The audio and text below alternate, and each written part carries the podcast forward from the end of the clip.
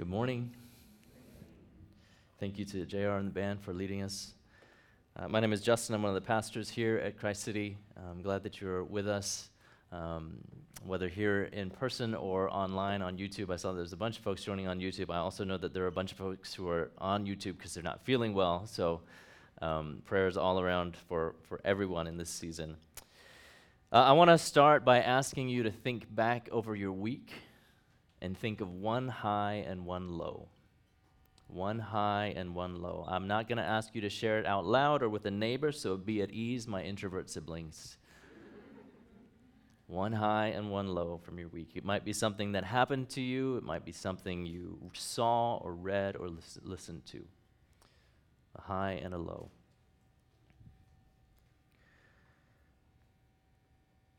My high from this week was time spent with people. I know that's a broad category, so I kind of cheated.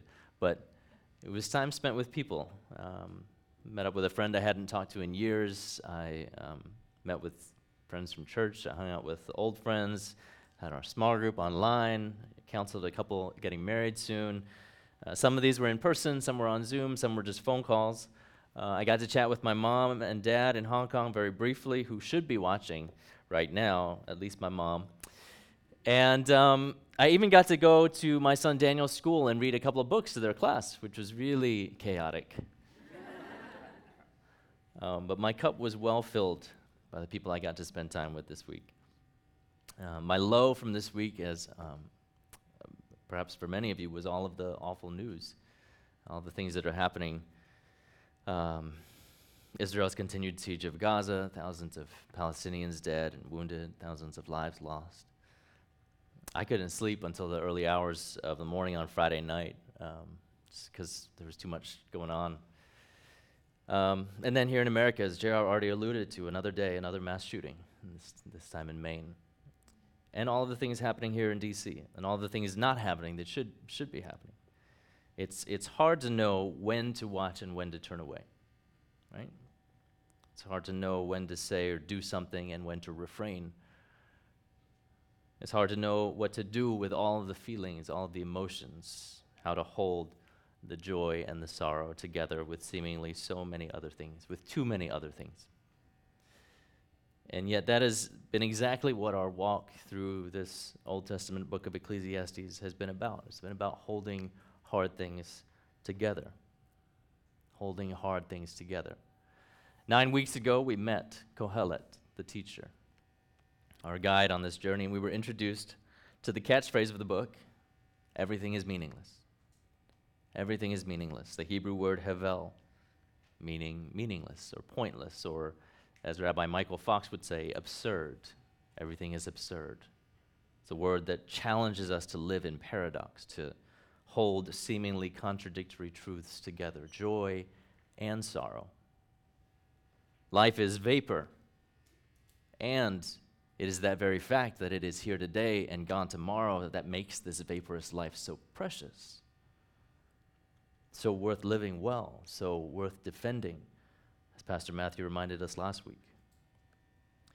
Over the last two months, we've made our way through the wisdom of the teacher. We've, we've seen how he sought fulfillment in all things. He talks about pursuing uh, joy in wealth and in wisdom and in wisdom and in women, only to be disappointed by their failure to satisfy in a deep way, who noted the inevitability, the inescapability of the absurdities of life, that we often we don't reap what we sow.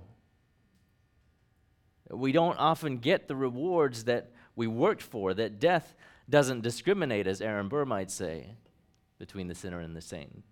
Lisa reminded me of that lyric this week.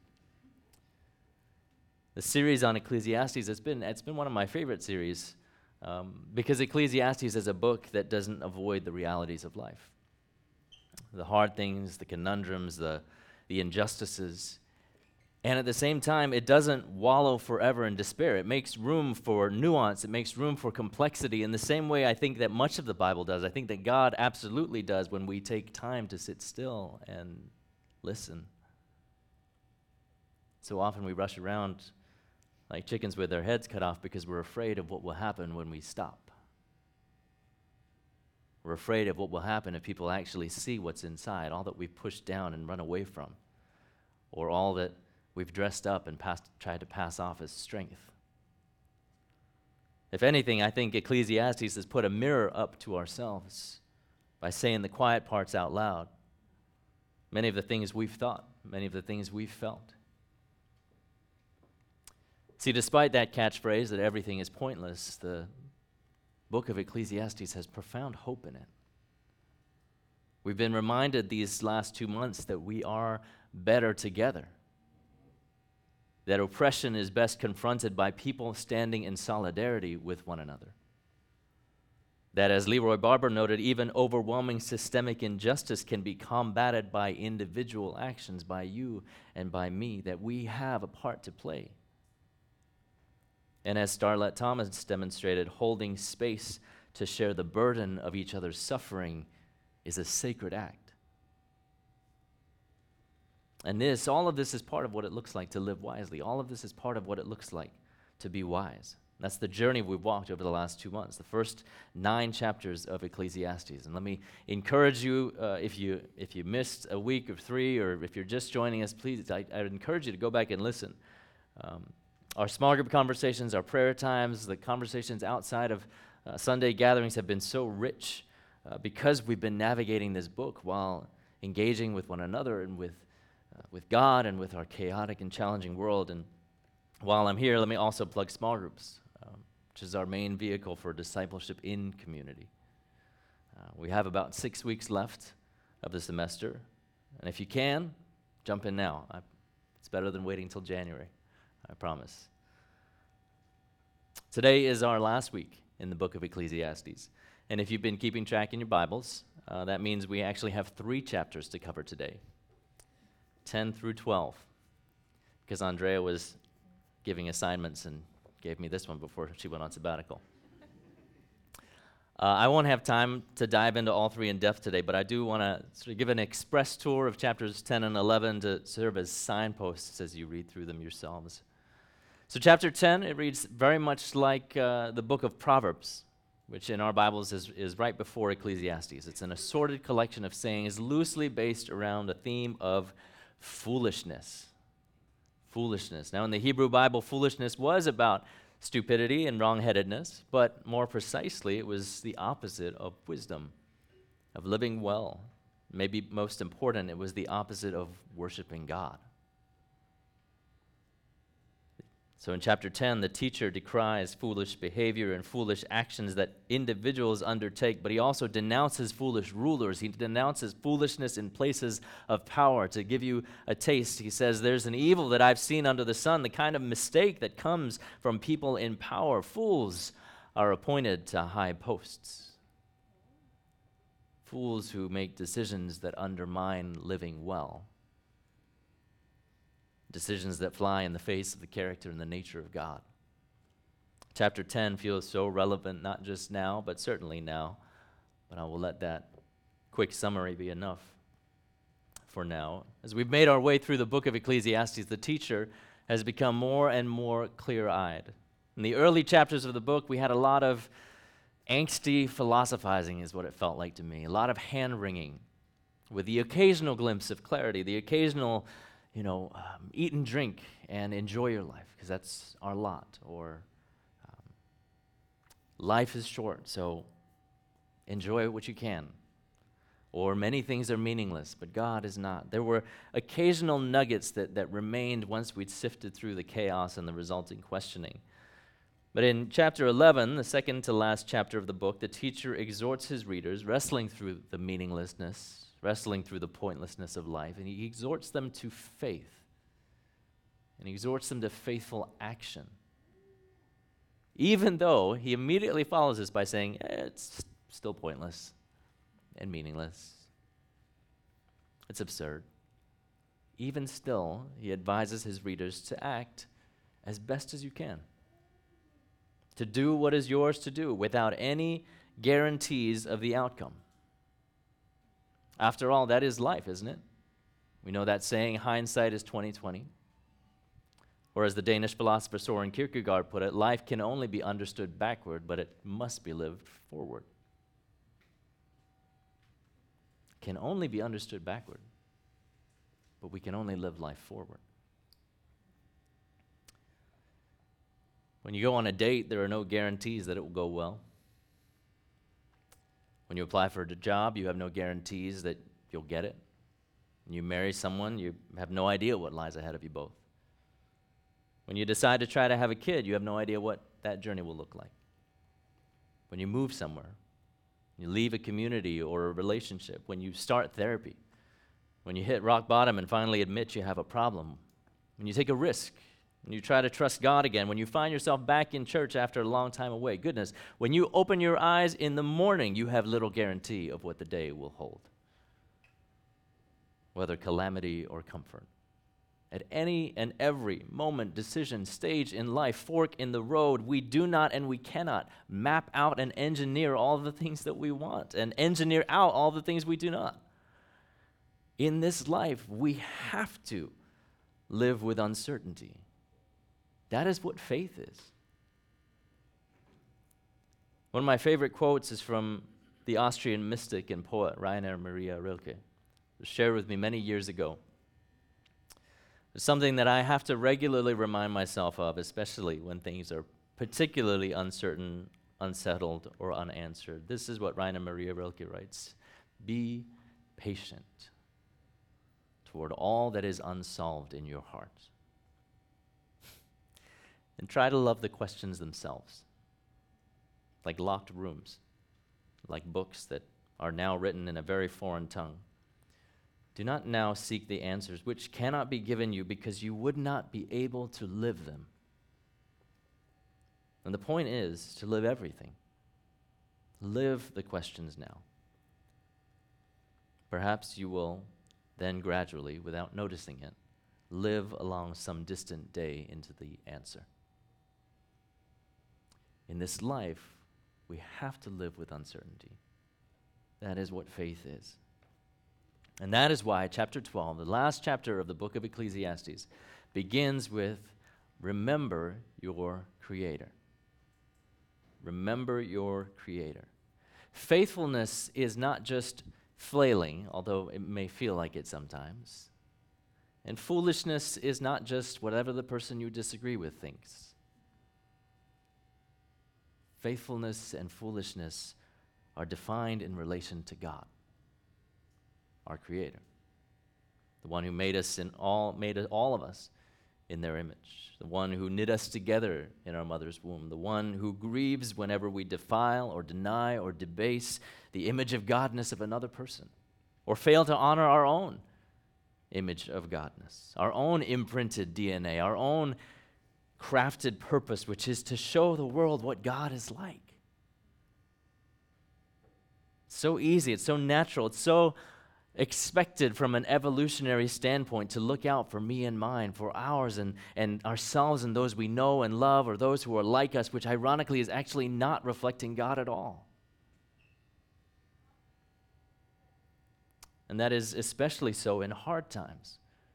In the days of trouble, as the teacher would call them, those years about which you'll say, I take no pleasure in these. And then he uses language found elsewhere in Scripture that describes the end times when the sun and the light grow dark, and the moon and the stars too, when the housekeepers tremble and the strong men stoop, when the women who grind stop working because they're so few, and those who look through the windows grow dim, distressed, depressed hopeless.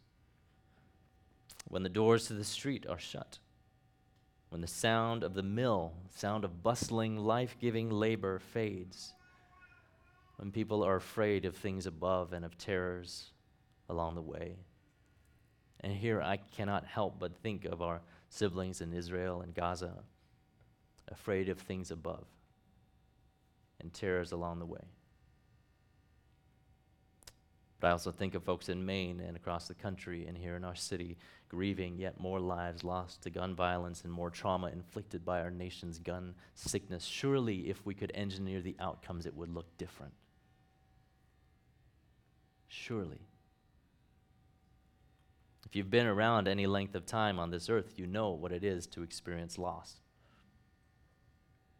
Even our kids and teens are raised doing active shooter drills in schools. Even if they never experience such a situation, which we pray, the loss of innocence is a death of itself, isn't it? That's not to mention all the other ways our differences get used to divide and decimate us particularities of age and gender and race and sexuality and na- national origin and ability, and all the ways that God has made each one of us unique. Someone probably could and maybe has made that a reason to otherize us. And that's a death of a kind.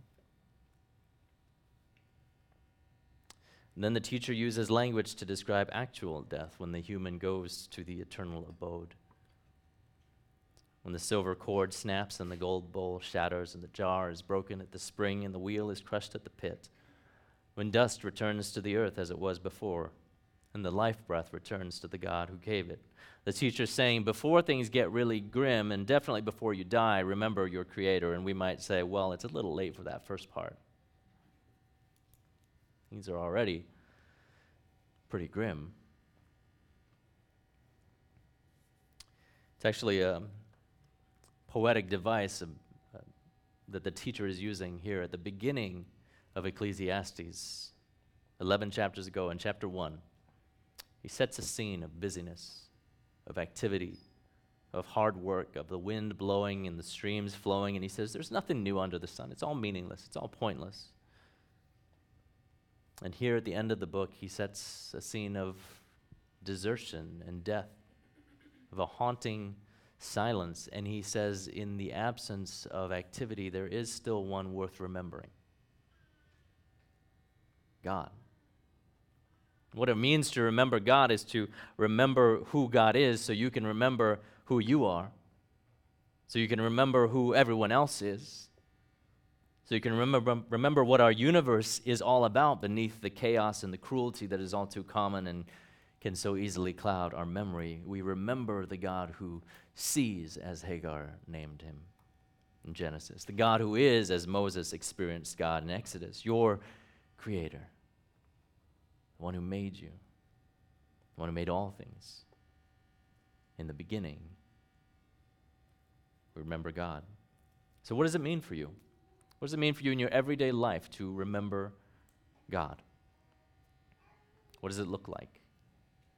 How do you take the time to be reminded of who God is, of who you are, of who everyone you encounter is?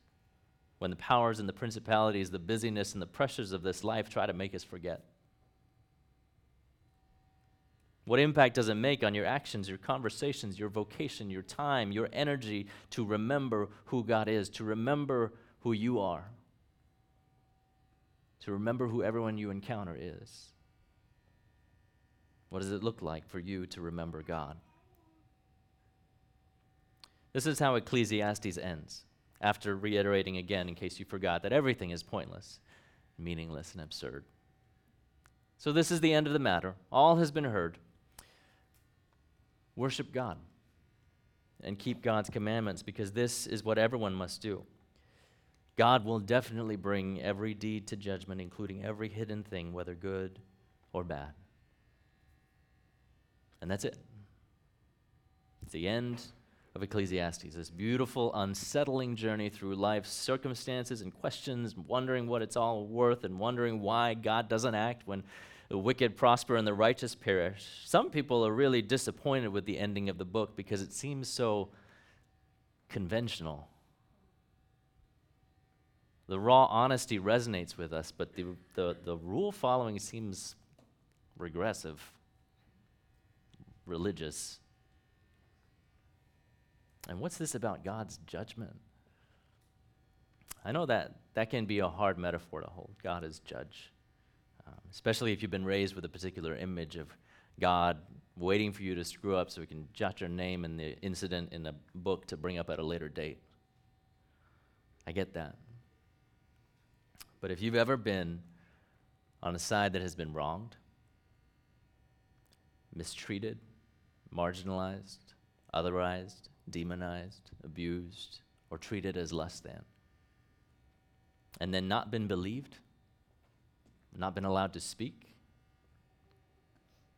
not been given a chance to defend yourself, not been given the benefit of the doubt or a fair shot than having God as a just judge?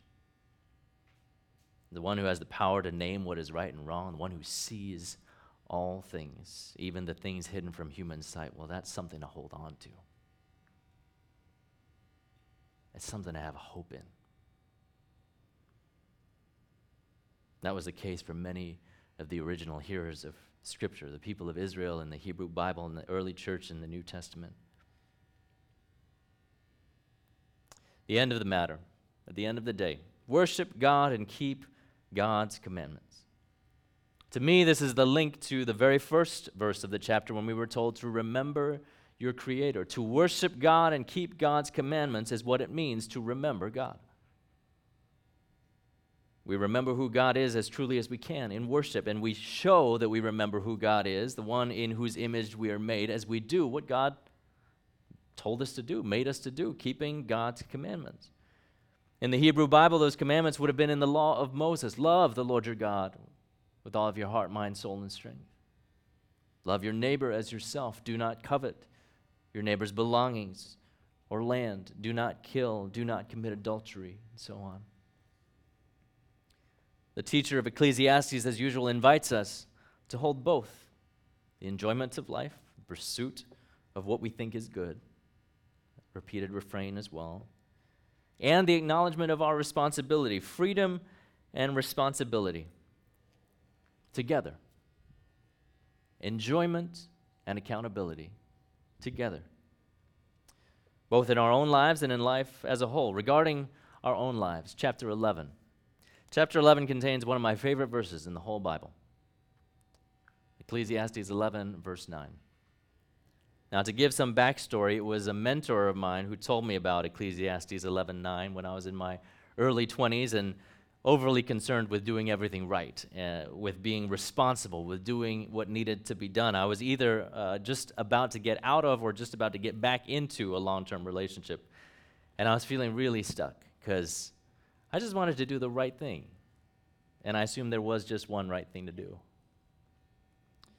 And into that emotional and existential, well, despair sounds a little dramatic, but let's go with that.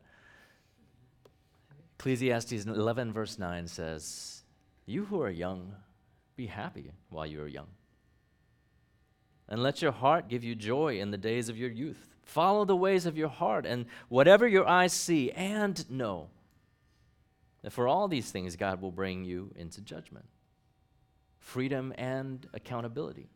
It's holding the two together freedom to enjoy the life God has given us, and accountability for our actions because life is not just about us. Holding these two together didn't mean I didn't have to choose or that it was always clear or that I didn't have any regrets, but it did mean I was actually able to enjoy the life God had given me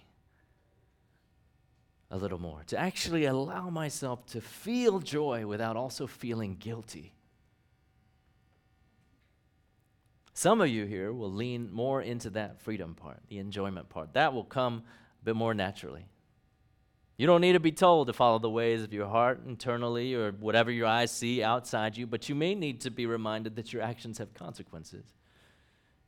And they have consequences not just for you, but for others too.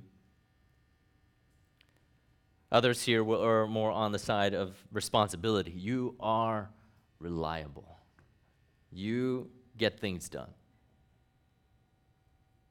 perhaps you wonder if there is more to life than duty, or if there will be a day when you don't feel like you have to pick up everyone's slack. For you, perhaps the invitation is to loosen your grip. For all of us, after nine weeks in the book of Ecclesiastes, I want to finally share with you the meaning of life, as we promised and advertised in our series title. The meaning of life. It's been really interesting trying to navigate this nuanced and complex book, which reflects the nuances and complexities of life. It's actually been, it's actually been quite hard to do a chapter at a time without reference to the whole book. It's been hard to do a few verses at a time without continually coming back to the whole.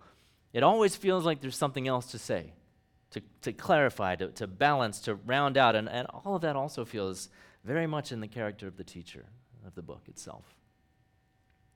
So, what's the meaning of life? Ready? Love. The meaning of life is love. Let me tell you how I get there. The closing exhortations of Ecclesiastes are to remember God and to worship God and to do what God commands, because what God commands is a reflection of who God is, and it reveals who we are as those made in God's image. What were the two commandments that Jesus said were the greatest commandments on which all of the law and prophets hang? Love the Lord your God with all of your heart, mind, soul, and strength. Love your neighbor as yourself. What is the action? What is the commandment? To love. What is the character of God revealed in Jesus, in whom the Apostle Paul tells us is found the fullness, all of the fullness of God? God is love. Jesus is love in human form, and so we remember our Creator. We worship God. We do what God commands by loving. Fourth century Bishop Augustine of Hippo said, Love, love, and do what you will. Whether you hold your peace through, through love, hold your peace. Whether you cry out through love, cry out. Whether you correct through love, correct. Whether you spare through love, do you spare. Let the root of love be within. Of this root can nothing spring but what is good. Love is the meaning of life. And we find meaning in life when we learn, as we learn, to love as best we can in a world where love seems meaningless, it seems pointless, it seems absurd. Loving in the face of hatred, loving in the face of violence, in the face of evil, in the face of suffering, loving in the face of disappointment and despair and death. It is not easy to choose love. It does not always make sense, it often does not. Jesus chose love at every step, and it led him to his death on our behalf, but it was also love that raised him from the dead. The God who is love is stronger than death. I believe that. I trust that, which means that I try to live as if that's true. That's what faith is, right? You're trying to live as if something is true, even if we don't have all the guaranteed outcomes. And for me, that is that the God of love is stronger than death. And so the invitation remains, dear children, let us love one another because love comes from God. When I began today, I asked you to look back on your week and think of one high and one low. And as I close today, I want to think of the week ahead. I want you to think of how you might choose love this week how you might do something loving this week that, that stretches you. For some, that may be doing something, it may be saying something. For others, it may be not doing something, not saying something. Maybe love this week looks like doing whatever is in your power to confront the evil and suffering in the world. And there is so much of it, there is so much unlove. And so please hear that whatever is in your power clearly. Do what is yours to do. You cannot save the whole world. You were not called to it. You were not carried, called to carry all the pain of the world. Someone else did that already. But all of us are called to do something. This is what Rabbi Abraham Heschel said. Morally speaking, there is no limit to the concern one must feel for the suffering of human beings. Indifference to evil is worse than evil itself, and in a free society, some are guilty, but all are responsible. Cole Arthur Riley, the author of Black Liturgies, posted this over the weekend If your hope is waning, find those who can sustain it. And when the time comes, you will carry someone else's hope for them.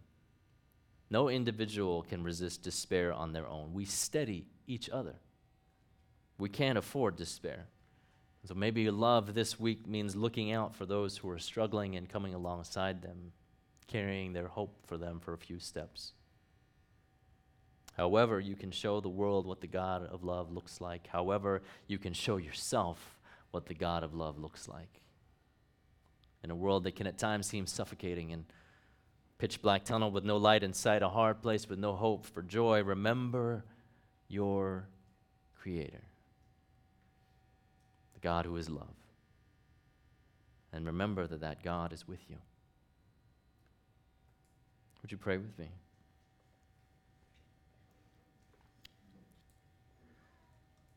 For our prayer today, I wanted to read a poem. It's written by the Irish poet Pádraig Ó Tuama. This poem is called The Facts of Life. Facts of life that you were born and you will die, that you will sometimes love enough and sometimes not